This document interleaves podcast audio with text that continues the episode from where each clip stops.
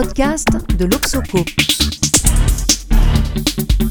Comprendre la consommation et le commerce aujourd'hui pour demain.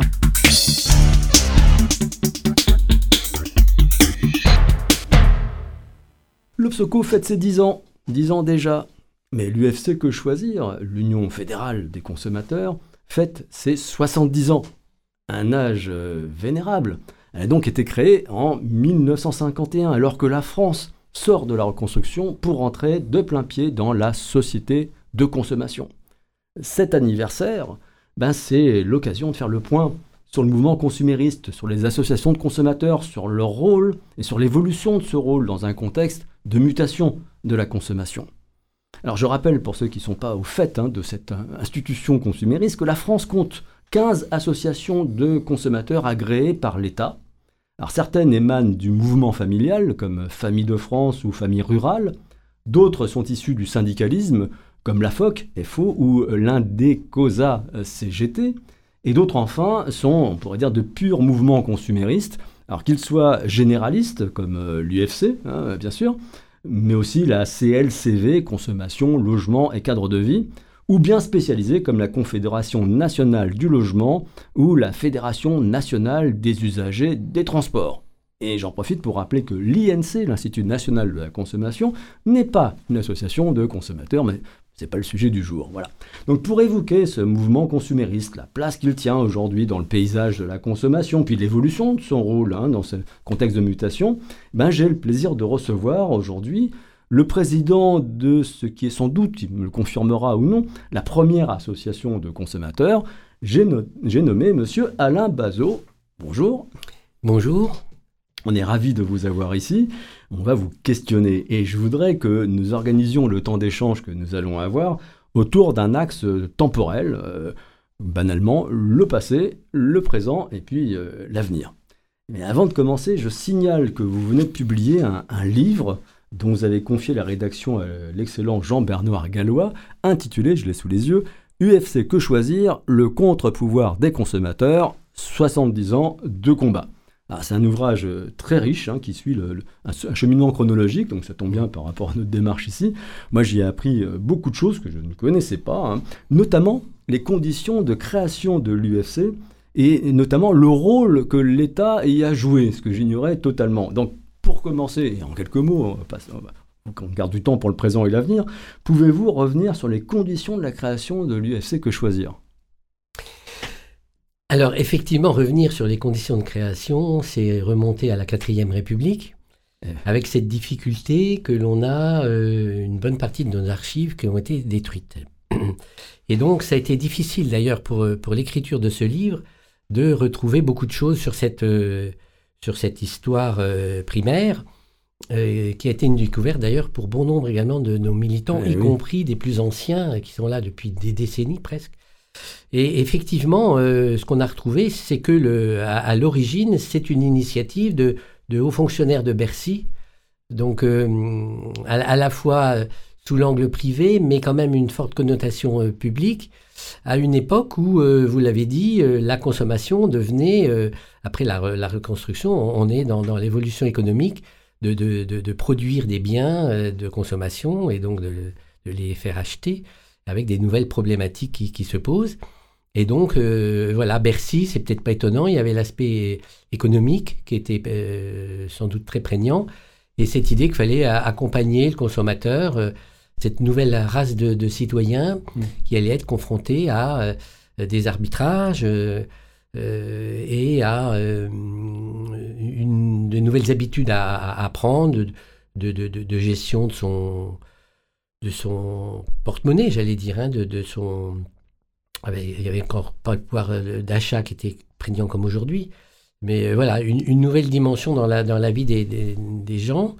Et, j'ai appris quelque chose d'intéressant que je ne soupçonnais pas du tout, c'était qu'il ne s'agissait pas seulement de défendre le consommateur émergent, mais il s'agissait d'en faire une force de progrès, euh, c'est-à-dire en éduquant les consommateurs à bien consommer, contribuer au progrès de la productivité du côté des entreprises. Donc que ce soit les acteurs qui fassent jouer la concurrence. Oui, hein, oui, c'est ça.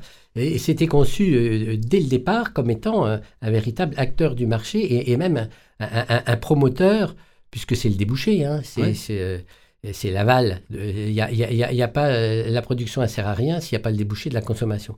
Et donc, une, espèce de d'allié objectif de, la, de la production. Il fallait que ça se passe au mieux possible en, aval, côté consommateur, pour assurer ce développement économique qui, qui, allait être, et, et, d'ailleurs qui va marquer l'économie pratiquement jusqu'à aujourd'hui, parce que le, principal euh, indicateur, je parle sous votre contrôle, hein, de, de la, la, croissance, le moteur de la croissance en France, c'est largement la consommation. Oui, absolument, absolument. Et là, on le voyait effectivement comme un débouché de la production, mais on voulait faire des consommateurs, des, des, des, des, des capable de faire jouer la concurrence pour promouvoir la productivité, car c'est l'obsession du moment, hein, de, de, moderniser l'économie française et d'amener les entreprises françaises confrontées à la, mondialisation qui commençait à s'améliorer sur le plan de la productivité. Et donc on pensait que le consommateur pouvait avoir un rôle dans ce processus de modernisation. Très original comme pensée. Hein. Euh, bien sûr, même si c'était à une époque où, l'État jouait encore un, rôle important euh, d'interventionnisme en étant lui-même, alors le plan, et puis lui-même lui-même producteur, hein, après avoir nationalisé un certain nombre de, grands secteurs. Et, donc là, la concurrence ne jouait pas, mais il, voulait que la concurrence joue là où l'État euh, avait euh, laissé faire le marché. Très bien, donc progressivement, cette structure qui est euh, impulsée par l'État va prendre son autonomie, hein. on va aller vite sur la, dimension strictement historique, et pour finalement occuper une position particulière dans l'économie, je pense que tout le monde ne sait pas exactement quelles sont aujourd'hui les fonctions dévolues euh, aux associations de consommateurs et en particulier à l'UFC Que Choisir. Qu'est-ce que vous faites concrètement? Tout le monde vous connaît, mais je ne suis pas sûr qu'on sache exactement ce que vous faites. Ben, vous avez raison. Euh, souvent, dans, les questionnaires d'opinion, on, connaît l'UFC Que Choisir, on a une bonne opinion. Quand on dit qu'est-ce qu'ils ont fait, on a une notoriété qui, qui, n'est pas qualifiée. On sait qu'on fait des choses, c'est bien, mais Vous existez, 90%, vous dites, de taux, de, un taux de notoriété de 90%. Ah oui, c'est même pas nous qui le disons. Régulièrement, il y a des sondages qui sont faits par, par l'Union européenne, hein, qui aiment bien savoir dans les corps intermédiaires euh, qui, euh, qui a la cote, qui ne l'a pas, que ce soit les pompiers, les maires, les, les huissiers bon, et associations de consommateurs. Je confirme. Et, à chaque fois, c'est le top du top. Je confirme, on, a mesuré ça à l'Obsoco, vous êtes bien placé. Donc, donc c'est bon, une lourde responsabilité, mais, mais aussi il faut voir euh, quelles sont les, les, les, carences dans notre euh, bonne, euh, dans la bonne connaissance qu'ont les citoyens de, de ce qu'on est, de ce qu'on fait. Alors il, il, faut dire que dans, on a cité 51, il y a deux, il y a deux jalons importants dans notre histoire c'est quand même la création de notre revue. Il va falloir attendre 10 ans, 1961, pour créer la revue Que, choisir, qui va être, et qui est encore aujourd'hui, notre poumon économique. C'est ce qui fait notre singularité dans le, dans, le monde consumériste aujourd'hui, dans le paysage des associations. On est la seule à avoir une revue grand public qui se vend très bien. On, on en reparlera donc, mais c'est ce qui bah, nous caractérise. seul, mais je pense que pour beaucoup de, gens, on considère que Que Choisir a quand même un, rival, si j'ose dire, c'est 60 millions de consommateurs. Mais je répète, 60 millions de consommateurs, c'est l'INC, et l'INC n'est pas une association de consommateurs. exactement, et l'INC reçoit des, subventions pour accomplir aussi des missions de service public, ce qui des fois pose la question des frontières entre une revue qui est dans le secteur commercial et concurrentiel, et des fonds publics qui alimentent cet établissement public. Donc euh, l'INC ne joue pas dans la même cour en termes de statut, bien sûr, hein, puisque c'est un, un, établissement public, et, puis même en, termes, j'allais dire, d'audience et de capacité. Hein. Bon, Aujourd'hui, on n'est pas du tout dans la même diffusion, on n'a pas la même capacité. Nous, on a pu, parce qu'on est une association indépendante, mutualiser sur le plan européen, sur le plan mondial, nos, coûts, en particulier les tests. Donc on a une puissance de feu qui est considérable. On peut, on peut tester tout, tout ce qui sort pratiquement sur le marché parce qu'on mutualise avec toutes les grandes organisations dans le monde.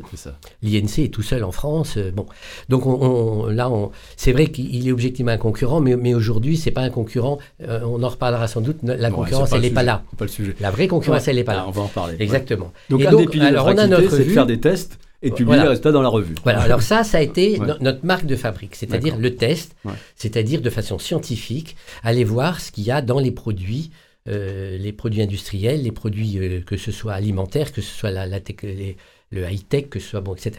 Et découvrir s'il y a des vices de fabrication, rendre visible ce qui n'est pas visible. Bon, mm. ça, ça a été, c'est, et c'est encore hein, euh, notre valeur ajoutée sur, sur la place. Et puis, dix ans plus tard, c'est là qu'on a créé un réseau d'associations locales. Et c'est là qu'une. Parce qu'on était submergé, en étant une association supranationale, submergé par un phénomène qui, qui, va se développer, que sont les litiges. Avec la consommation de masse vont arriver les litiges. C'est dans les années. La, première loi sur. Euh, euh, la publicité mensongère, c'est 63, qui va être euh, modernisé en 73, donc vous voyez, année 70. La grande loi sur le crédit à la consommation, c'est 78. Bon. Donc c'est là que vont se nouer les, les, premières grandes difficultés et de masse des consommateurs. Donc on est submergé de litiges et on se dit, c'est pas possible de centraliser tout ça, il faut qu'on crée un réseau d'associations locales, de bénévoles. Donc ça aussi, c'est notre particularité. On est une association centrale avec une, revue nationale, mais on a un réseau de bénévoles dont la vocation aura été, euh, fin des années 70, début des années 80, c'est là qu'on a un réseau de, allez, on va dire 200 associations qui se répandent partout sur le territoire, qui auront pour mission d'accueillir le consommateur et de le défendre de façon individuelle dans les litiges. Ça sera également un observatoire. Vous voyez, c'était avant l'Obsoco, on, a eu l'observatoire de la consommation euh, par, le, mm. euh, par, le, prisme des, litiges et, de la vraie vie. Donc cet observatoire de notre réseau d'associations locales qui avait aussi pour mission de faire des enquêtes. Et on a, et on a toujours une, des milliers d'enquêteurs bénévoles euh, que la DGCCRF nous envie, évidemment. Oui. Parce que le jour où on veut expertiser les comportements d'un secteur professionnel, est-ce que les pharmaciens rendent bien leur devoir de conseil? On va voir dans les pompes funèbres, dans les maisons de retraite, l'accueil, etc. Et puis notre grande enquête prix. Euh, tout ça, voilà, c'est ce qui caractérise aujourd'hui notre, association, vous voyez, à la fois un organe de lobby national qui, a développé, on, le dira sans doute, toute notre expertise dans, dans euh, beaucoup de secteurs, une revue grand public qui, vient euh, éclairer les consommateurs, et puis un, réseau de, militants euh, qui est capable sur le terrain. Très bien. Alors, le, cadre réglementaire de protection du consommateur a connu en 2014, avec la loi Hamon, si je ne me trompe pas, une évolution qui a été perçue à l'époque euh, comme majeure, avec l'introduction en France de quelque chose qui nous venait des États-Unis, les fameuses classes actions ou actions de groupe. Alors, euh, je rappelle pour ceux qui ne sont pas familiers de cette notion qu'il s'agit d'une procédure qui permet à un groupe de personnes ayant un intérêt commun ou ayant subi un même préjudice de se regrouper autour d'une association de consommateurs, ça c'est une spécificité française, euh, dans une action commune pour faire valoir leurs droits ou pour obtenir une indemnisation. Donc on est sept ans après, J'aimerais profiter de vous avoir pour euh, euh, que vous me fassiez un, bilan de cette euh, innovation institutionnelle. Ça donne quoi finalement? Est-ce que ça, ça se révèle aussi efficace que ce qu'on imaginait au moment où ça a été mis sur la table? Alors déjà, je voudrais revenir sur la spécificité de l'action de groupe à la française. C'est que précisément, en France, on ne regroupe pas les consommateurs pour agir. Oui. On agit, et une fois qu'on a obtenu la décision de justice, les consommateurs qui sont concernés par cette décision peuvent en revendiquer l'application. Ah Donc, euh, en, termes techniques, c'est qu'on met fin à, l'autorité relative de la chose jugée. Bon, c'est-à-dire que d'habitude, quand on fait un procès entre A et B, l'UFC que choisir est tel commerçant, il n'y a que l'UFC que choisir et, ou le commerçant qui peuvent revendiquer le bénéfice de la décision de justice. Avec l'action de groupe à la française, on, ne lance pas à, la cantonade comme le font les, les, juristes et les avocats américains, les cabinets avocats.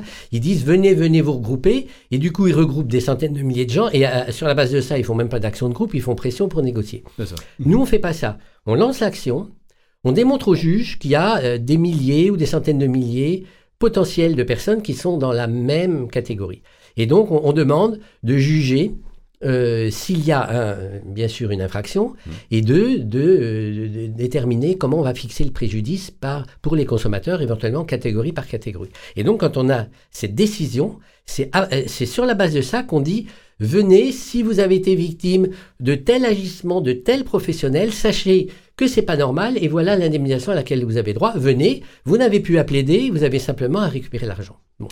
Et alors ça, cette procédure, euh, on, est très mitigé sur son, sur son bilan. Ah. Euh, tout simplement parce que euh, il, a fallu, c'est déjà un tour de force d'avoir pu, et, je, voudrais rendre hommage à, Benoît Hamon, d'avoir tenu bon, parce qu'il y a eu plusieurs projets avant celui-là, hein, qui ont tous capoté, et il y avait, les entreprises étaient vent debout contre ce projet, en estimant que ça allait nous mettre sur la paille les entreprises en France. Enfin bon, il y avait beaucoup de fantasmes autour du, sujet. Et donc, le, Parlement a, mis un curseur entre... Il fallait mettre un curseur entre l'efficacité de cette action et, puis rassurer les milieux professionnels. Donc entre sécurité pour les entreprises, on va dire, et, puis efficacité, le curseur a été mis plutôt du côté de, la sécurité. Hmm. Et donc du coup, c'est une action de groupe qui est très difficilement euh, euh, mobilisable. Il faut euh, des préjudices économiques. il faut pouvoir justifier à l'euro près le préjudice. Et il y a des tas de secteurs, du coup, qui potentiellement sont couverts par la loi et, vont échapper à, la loi. je, vous prends un exemple. Si par exemple deux professionnels ont été condamnés pour entente illicite, qu'on a démontré que les prix qu'ils ont pratiqués étaient 10% euh, euh, plus chers. Mmh. Bon, en matière de, allez, n'importe quoi, en matière de, lessive. Imaginez que les lessiviers, bon. On a eu beaucoup de, cas comme ça, de, de l'autorité de la concurrence qui a condamné des secteurs entiers pour entente illicite en démontrant que les prix étaient artificiellement élevés. Après, donc la procédure, elle dure très longtemps. Ça va devant l'autorité de la concurrence, cour d'appel, cour de cassation. Bon. Au fin du fin, oui, ils ont été condamnés. Bon. C'est à ce moment-là qu'on va dire aux consommateurs, venez chercher votre dû. Mais ça suppose d'avoir conservé l'étiquette de caisse, parce que... Hein, qui, bon, ben oui, Bien sûr. Et, bon, donc, donc très concrètement. Cinq ans après, en gros. Oh, euh, vous, êtes, vous êtes optimiste. Euh, l'action de groupe, la première action de groupe qu'on a lancée dès, la publication de la loi Hamon, elle, est toujours en cours. Hein. D'accord. Ok. Donc, voyez, bon. donc, euh, donc voilà, on, on, a, je ne vais pas rentrer trop dans techniquement, mais le préjudice moral n'est pas dedans. on m'avait interpellé plusieurs fois sur le Dieselgate en disant Mais comment se fait-il que vous ne faites pas d'action de groupe? Vous avez peur? Vous êtes acheté? Je dis Non, non, c'est que simplement on ne peut pas. Euh, aux États-Unis, on peut la faire. En, Allemagne, euh, ils, ont pu lancer euh, un certain nombre de procédures. Du coup, les Allemands ont été indemnisés, les, Allemands, les, les, Américains ont été indemnisés. Nous, en France, on ne peut pas, parce que tout simplement, on ne peut pas démontrer le préjudice économique on, vous a vendu des voitures qui, soi-disant, euh, ne polluaient peu. En réalité, elles polluent beaucoup plus. elles polluent beaucoup plus. Bon. Quel est le préjudice économique? C'est un préjudice qui est uniquement moral. On n'a pas pu démontrer euh, qu'elles consommaient plus. Mm. Et on n'a pas pu démontrer qu'il euh, y avait une perte de valeur sur le terrain de l'occasion. Mm. On aurait pu croire que les Volkswagen qui polluaient plus que, que prévu, le marché allait s'effondrer. Là, on aurait eu une prise pour dire, regardez ma voiture, je veux la revendre, je pensais la revendre 10 000, je la revends 8 000. Perte, moins 20 si le marché de l'occasion s'est effondré pour cette raison, on aurait pu faire une action. Il ne s'est pas effondré. Donc on n'a on a, on a pas de prise. Donc il y a, bon voilà, et il y a beaucoup de sujets comme ça, conservation des preuves pour les consommateurs, parce que même s'ils ne plaident pas, il faut quand même qu'ils prouvent qu'ils ont acheté le produit à un moment donné. Donc on l'a, c'est un peu une occasion ratée quoi. La, la loi vous a a failli vous donner un nouvel instrument d'action et finalement il se révèle assez peu opérant. Quoi. Disons que c'est pas l'arme nucléaire. Pas l'arme nucléaire. voilà, et, et c'est pas la force de dissuasion parce qu'il faut pas oublier que la, principale vertu d'une règle de droit, c'est pas de s'appliquer, c'est d'être dissuasif. Et, c'était ça euh, notre volonté, c'est de dire voilà, faut arrêter les, les préjudices massifs parce qu'il faut considérer que si vous vous, vous, euh, vous induisez des préjudices à une masse de consommateurs, ces préjudices, ils seront remboursés. Hmm. Parce que c'est le principe, c'est la vertu de la loi. Euh, quand, euh, si vous avez récupéré 300 euh, millions d'euros de façon illicite auprès des consommateurs et de façon, par exemple, frauduleuse, bien sûr, il y a l'amende, mais la, la principale sanction, c'est de ne pas bénéficier de, ces 300 millions que vous avez récupérés. Moi, si je vole une bicyclette et je vais avoir une amende, peut-être la prison, je ne sais pas, mais je vais rendre la bicyclette quand même. bon, bon c'est tout bête. Mais, et, c'était ça les vertus. Et bon, on en a lancé plusieurs. On est l'association qui en a lancé le, plus. Il y, en a, il y, en a, certaines qui ont, qui ont permis hein, de, de, de, faire avancer les, les, choses. Mais voilà, c'est pas l'espoir est un peu déçu. Euh, on espère qu'un jour euh, le dossier bon, sera. Ça n'a pas vraiment rajouté une corde à votre arc, on va dire ça comme ça. Donc moi, ça m'inspire une réflexion. Je, je, vos, approches traditionnelles hein, de, la protection du consommateur, on a, a vu hein, les tests produits, la publication des résultats dans le magazine, etc., l'assistance pour les litiges. Je me demande si tout ça, c'est pas un petit peu trouvé au fil du temps, excusez-moi l'expression, ringardisé, à mesure que d'autres modes d'information et d'action des consommateurs se développaient, à la faveur du numérique bien évidemment, hein, plus horizontal, plus on-demand, c'est-à-dire généré, enclenché par le consommateur et non pas, non pas descendant euh, je pense en particulier à Yuka, là, qui a quand même une belle, un, beau cas d'école. Euh, pourquoi est-ce que ce n'est pas l'UFC que choisir qui a eu le premier euh, l'intuition et l'initiative de lancer un, outil qui a, rencontré un écho très très favorable parmi les, consommateurs? Donc voilà, ma question elle est, elle est profonde. Hein. c'est en gros, est-ce que vos modes d'action ne sont pas datés Est-ce que vous portez pas un peu votre âge par rapport à des pratiques de consommation, des attentes des consommateurs qui ont sans doute évolué je pense que ce n'est pas une question d'âge. Il faut savoir que quand, quand, Yuka a sorti son application, on était en train de travailler sur une application. Donc on a bien conscience de, la nécessité de changer nos outils. On a conscience, le consommateur aujourd'hui, il ne veut pas seulement une information générale. Il veut une information personnelle et tout de suite. Mm. Donc ça, c'est l'univers numérique, c'est les applications. Et nous, on, doit répondre à, cette demande. On a une, une contrainte euh, sur laquelle euh, il faut qu'on réfléchisse, mais euh, on ne peut pas baisser les bras. La contrainte, c'est le sérieux, l'expertise. On, a un crédit qu'on a bâti historiquement pour ceux qui nous connaissent, que ce soit les professionnels, que ce soit les institutionnels et, les consommateurs qui nous connaissent, mais une certaine frange de la population. On l'a dit tout à l'heure, on a une, cote de confiance absolue. Et donc ça, on ne peut pas non plus la gaspiller en lançant une application qui aurait des défauts, qui nous emmènerait au tribunal. Compte tenu de l'impact que nous, on, a lorsqu'on sort quelque chose, eh bien, euh, évidemment que les professionnels vont nous tomber à bras raccourcis, comme ils, essayent de le faire. Hein. Vous savez, on, a assez régulièrement des, procès pour ce qu'on publie dans Que Choisir. Là, les applications, c'est puissance 10. Parce que l'application, il faut, faut, être clair, c'est un, appel au boycott qui ne dit pas son nom. Parce que quand, quand, euh, sur une application, vous allez euh, mettre euh, une croix rouge ou un, symbole rouge ou noir sur tel produit alimentaire, sur tel produit d'entretien ou sur tel, sur tel cosmétique, parce que c'est l'application qu'on a nous aujourd'hui. On a une application triple triple dimension. On a été long à la sortir. Oui, en 2021, elle est sortie. Elle, est sortie en, 2021. Non, elle est sortie avant. quel, quel, euh, quel, cosmétique est sorti avant on, a, on est monté à 1 million, 1 million 2 de téléchargements, Ce, qui est, ce qui est euh, honorable, mais on est arrivé après Yuka. et, Yuka, si vous voulez, ce, dont on, doit faire attention, c'est que on a fait des sondages, hein, notamment sur les nouvelles générations. Finalement, le sérieux, euh, c'est pas la, le premier critère du succès. Ça va être euh, l'ergonomie, c'est facile. Bon, mais nous, il faut qu'on travaille sur cette facilité, cette er-, ergonomie, mais euh, c'est tellement compliqué. Et si on veut garder notre sérieux d'experts, nos ingénieurs qui, vérifient les bases de données, on ne peut pas, les yeux fermés, prendre une, base de données qui n'est pas fiable. Bon. Donc du coup, on, est dessus, et, évidemment que ça fait partie des, des, modes d'action que l'on va euh, développer si on veut, c'est notre ambition, redonner du pouvoir de marché aux, consommateurs. ça, je ne voudrais pas qu'on fasse une fixette sur Yuka, hein, c'est pas, pas le sujet. Je prenais ça comme illustration. On voit que les consommateurs utilisent massivement les avis de consommateurs entre pairs hein, pour guider, se guider dans les actes d'achat, que quand ils sont pas contents, ils prennent la parole tout seuls, ils sont relayés par les réseaux, les réseaux sociaux.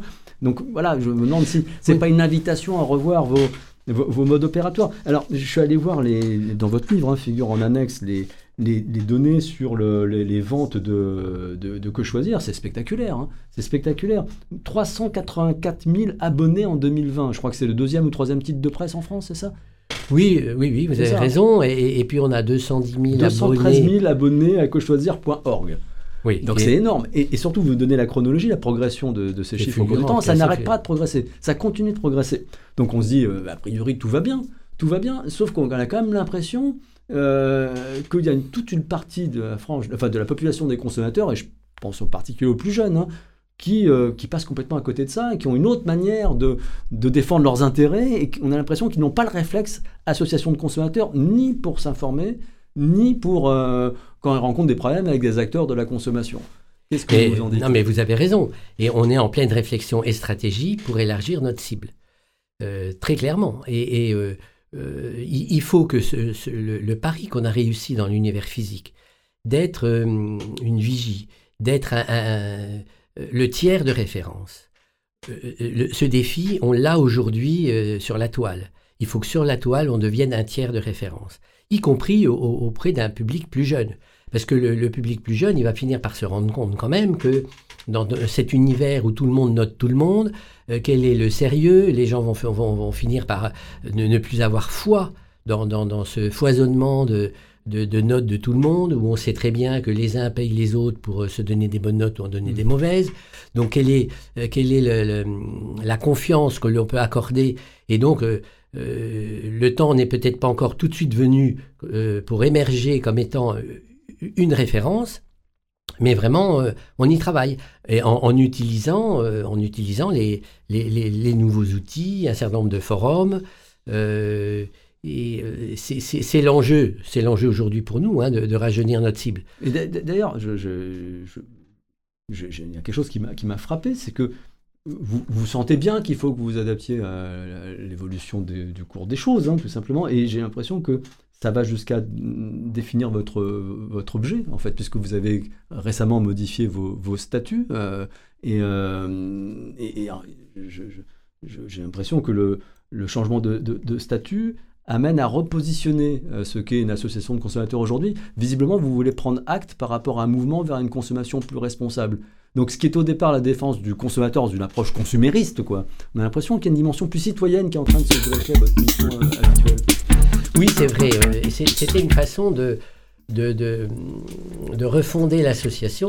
Alors, ce qui est paradoxal, c'est que ce qu'on dit dans, dans, le nouvel objet de l'association, euh, c'est en réalité ce qu'on fait déjà, de, même depuis, depuis très longtemps. Vous savez, le, le, sujet de l'environnement, euh, très, très tôt, euh, très tôt on, on, a dénoncé la pollution des plages, euh, c'est un très vieux numéro de Que Choisir. Bon, on a été longtemps dans, dans la défense de, l'environnement et d'une consommation euh, éclairée, réfléchie, consciente. Mais là, c'est explicite. et là, là c'est explicite.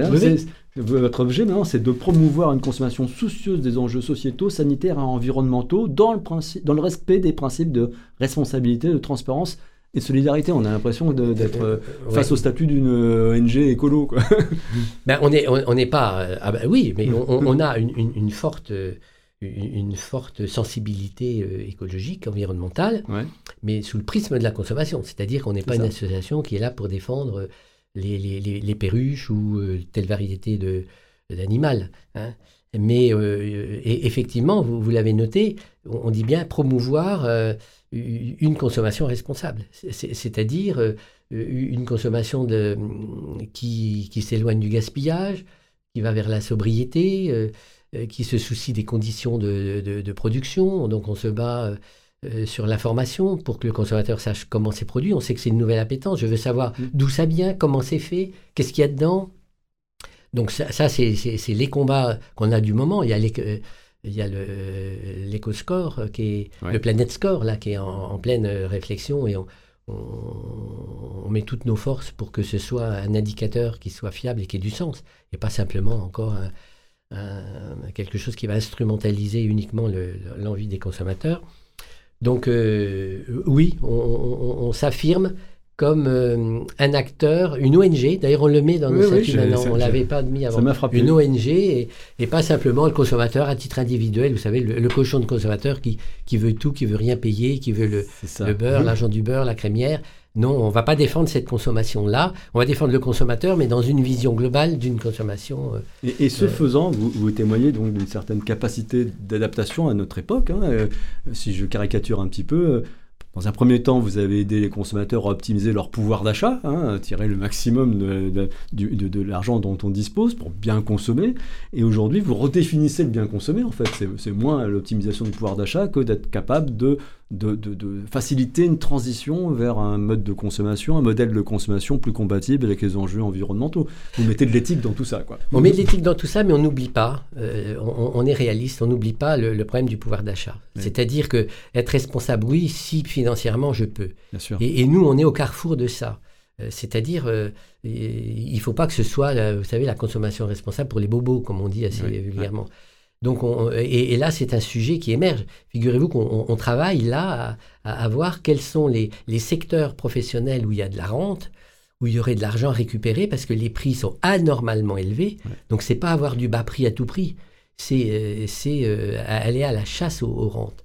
Et on, va faire des propositions aux candidats à la présidentielle pour dire voilà, nous, on a 10 milliards d'euros qu'on pourrait récupérer si le cadre.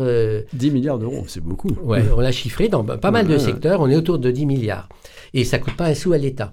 Mais ça redonne, ça redonne un, équilibre euh, entre production, distribution et, consommation. Et il ne faut pas qu'il y ait des, voilà, des, des la cap, euh, que certains accaparent de la valeur au détriment, des fois c'est des producteurs, on voit avec les agriculteurs, mais c'est parfois au détriment des, des consommateurs. Donc la consommation responsable, oui, Je veux bien que le consommateur soit responsable. On va tout faire pour qu'il ait les clés d'une consommation responsable. Et à ce moment-là, on pourra dire qu'il est responsable. Mais une fois qu'il sait, il peut encore faut-il qu'il puisse, donc c'est la, la, dimension. marcher sur deux pieds, en fait. Continuer votre vocation initiale et en même temps infléchir pour euh, être un acteur hein, qui va participer de cette mutation du modèle de consommation en informant les consommateurs sur des dimensions euh, bah, de, liées à l'éthique, à l'environnement, aux impacts sociaux et sociétaux. Ben, bravo, euh, écoutez, je vous souhaite de réussir dans cette, cette transformation et qu'on sera encore là pour fêter les 140 ans, enfin pas nous, hein, mais on espère avoir des héritiers. Voilà. Merci beaucoup Alain Bazot et bonne route pour la suite. Merci Monsieur Mathieu.